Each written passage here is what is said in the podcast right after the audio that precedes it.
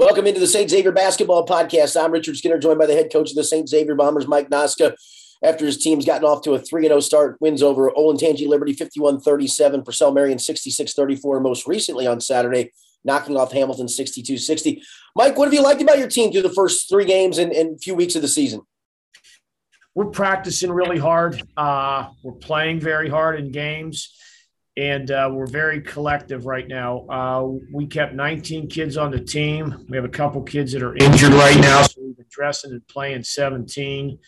Uh, been pleased with the first two games. We were able to play 17 guys. Uh, third quarter didn't go the way it should have, as far as we were concerned against Hamilton. We didn't close that out very well. Uh, but just the cohesiveness, we have a long way to go. We got to play smarter. We got to practice smarter at times. But uh, right now, the effort is where it needs to be. Like you opened up on November 26th and had about a two week lull in between. And for players, listen, everybody understands preseason practice. It's part of the process, and they're always chomping the bit to play a game. And then they play a game, and you got two more weeks of practice. Was that good for your team, or was that one of those ones you'd like to have had a game somewhere in there? I'm a preparation guy, Skinny, so uh, it doesn't bother me at all. I've, I've told Steve Specht this before. If I had my choice, I'd play once a week and I'd have a week to prepare for guys. I always tell them, you know, you football guys get a week. Your weeks are planned out a certain way. Now you might get a curveball, have a Saturday game and a Sunday game, but or instead of a Friday game. But basketball, sometimes you can play three times in a week. We go down to Orlando here uh, in about two weeks, and we got to play three consecutive games. So you don't have much time to prepare uh, for, for those other teams. You got to kind of go on the fly. So we were able to put some extra preparation into uh, Hamilton specifically. But even there, you play Friday, Saturday, and it's a quick turnaround. Uh, Springfield, we don't play Springfield tomorrow night. Uh, they went uh, to the state championship in football, so that game's canceled. And we have St. Francis Toledo on Sunday, and then we have Fairfield, who's as good as anybody right now in Cincinnati well. Tuesday. Yeah, so that really well. You know, our kids have finals next week, so uh, we have to plan that in to the equation. Uh, so I know I, I I like the preparation uh, process. Uh, Mike, you talked about playing a lot of guys. Are you rolling them in in waves? Are you uh, shuffling them on the fly? And what do you want to do by playing so many guys? Are you, are you trying to wear people down? It's a process, uh, and, and, we're still. You can find identity in practice, but you're really going to find it in games. We have kids who understand their roles right now. Some guys are more defensive guys. Some guys are more offensive guys. Now it's not like uh, football where you can, you know, you're on offense, you're on defense, or even in hockey, you can, you know, substitute guys in on the fly. So kids have to understand when they come in defensively uh, what their role is, but they're also going to be in, in on the offensive end and vice versa. You know, we have some kids who can really shoot the ball. We'll put them in offensively, but they better come down and guard their yard on the other end of the uh, floor lost a couple of big scores from last year. Kobe Rogers and Joe Kirby averaged about 31 points combined. Kobe was kind of a bucket getter, and Joe was certainly a terrific shooter who could really stretch a defense. Um, when you when you got to the offseason, preseason, and you knew you had to make up for those guys, did you feel like you had some people ready to step into those roles? Or is that again still something that's being defined for some of these guys? It's it's being defined. I mean, and that's a good way to put it. The, the, the bigger thing is this, Skinny, is last year we were very good because our top scorers you know, you mentioned Kobe and Joe. They were our best defensive players. They were our best screeners. They were our best cutters. They were our best ball handlers. They were the best at everything. When your best players are the best at everything, you're going to be really good.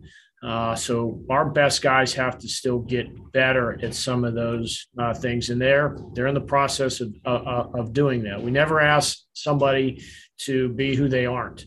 But what we really need is for each kid, especially our seniors, to be the very best at what they do. You know, don't come out of who you are. You know, we don't expect anybody to be Kobe, but uh, you know, Louis is a unique player, and we expect him to be very good defensively. We had 28 and 15 on Saturday. You know, do the best at what you do. Don't try to do the things that somebody else did. You know, Johnny Vanover is a senior guard. Uh, he shot 45% from three last year. Well, we want him to shoot 45% from three this year. Don't try to do things that, you know, you're not capable of. We have, we have a whole crew of players here, and you know, it's my job as a coach and our job as a coaching staff to put them in situations where they're going to be successful. Then it's their job to be successful in those situations. Like you mentioned it, and I, I, tell my players all the time, it's amazing if you're a good screener how the ball somehow finds you open after you've set a good screen because that that just gets the defense moving. It gets it gets things in action. So hey, it, it, if you set a good screen, it's amazing. It's almost like the basketball guys will tell you, you set a good screen, it's coming back to you. Right. Well, and especially uh, once again, if you're like you said, that really good scorer, Joe Kirby, and you knew every time you played last year that uh, Joe and Kobe were the two guys they're trying to stop. Well, if Joe and Kobe are screening really, really well, well, they're getting other guys open, and now you really put the defense in a tough situation. So we need our best players and our best scorers this year to be our best screeners and cutters because we want to score. Uh, without the ball and you know before we catch the ball. That's what good players do. Yeah, I asked you about some things you liked about your team. What are some things so far that, that you've maybe uh, thought you would do better coming into the season, and maybe through a few games you haven't done as well as you would have liked, and, and you maybe expect to do better? We have to play smarter. We have to do better in situational basketball. We were very good Saturday with our baseline out of bounds. Uh, we're scoring a lot on our baseline out of bounds, and we're not giving up points in our baseline out of bounds. But uh, you know, your back to back Saturday, we played at four, and so is Hamilton, and they were on the road Friday night. And hats off to Hamilton, okay? But when you're up 13 at the end of the third quarter, it's time to put the other team away. And instead of doing that, we had three turnovers in the last minute and a half. Uh, we had a, a couple bad fouls. The next thing you know, it's a seven point game going into the fourth quarter, and now you're in the dogfight. So we have to get better situationally, specifically uh, at the end of quarters You mentioned Louis Simone's performance on, on Saturday against Hamilton with 28 and 15. And I, I talked about what you lost scoring wise with Kobe Rogers, Joe Kirby.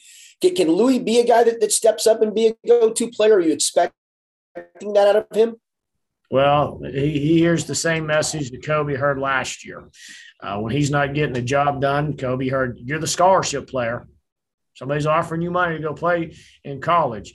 So Louis hears that, but Louis responds to it uh, very, very well. Once again, it's not necessarily about you know going and scoring the basketball. Uh, it, it's about making plays when the basketball comes your way. Uh, we were up to with about two minutes left, and we're not a timeout team. We're going to set up some miraculous play that's going to work.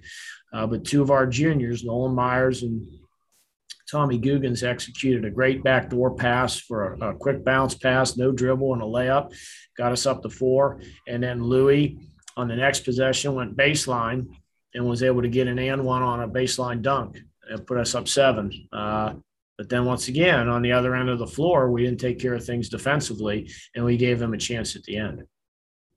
Well, 3 0 start, Mike. You mentioned you don't have the game tomorrow with Springfield, St. Francis DeSales uh, comes up on, on, Sunday. Have you gotten a chance to look at them yet? And, and what do you expect uh, of them come Sunday? Yeah, and it, it, like I said, it's a Sunday, Tuesday turnaround. Our kids have finals on Monday, Tuesday, and Wednesday, so we got to get all our preparation in for Fairfield and St. Francis. So I actually just collected a couple films last night. I think we're going to see zone on on Sunday, so that'll be a, a an interesting uh, thing for our, our, our, kids to deal with. We haven't seen a lot of zone this year. And then, you know, with, with Fairfield, we're going to see a, a, really talented team on the road. It's going to be a real test for us. We'll find out where we're at before we head to Orlando.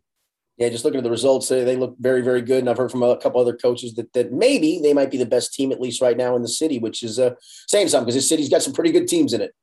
Yeah, right now they're there. You just compare scores and things of that nature, and you you know they got scholarship kids and uh, they're well coached. So we'll, we'll, and they got most of their guys back from last year, and I think they have a, a, a new a new guy in. So we're gonna have to play really well up there. Yep. Mike, we appreciate it. We'll be doing this each and every Monday throughout the basketball season. We'll kind of recap the, the week that was, look ahead to the week that's coming, highlight some players that are having good performances, maybe not just from a scoring standpoint, but all over the floor because it takes more than that, as Coach Noska will tell you. And uh, we're looking forward to do this each and every week. Mike, thanks for being with us. Hey, thanks for everything, and thanks for all the work on ESP Media and on ESPX. And I hope uh, our alumni uh, are, are, following us, especially those who can't get to games. So thanks a bunch, Skinny. Absolutely, you bet. That's Mike Noska, the head coach of St. Xavier. You've been watching the St. Xavier Basketball Podcast.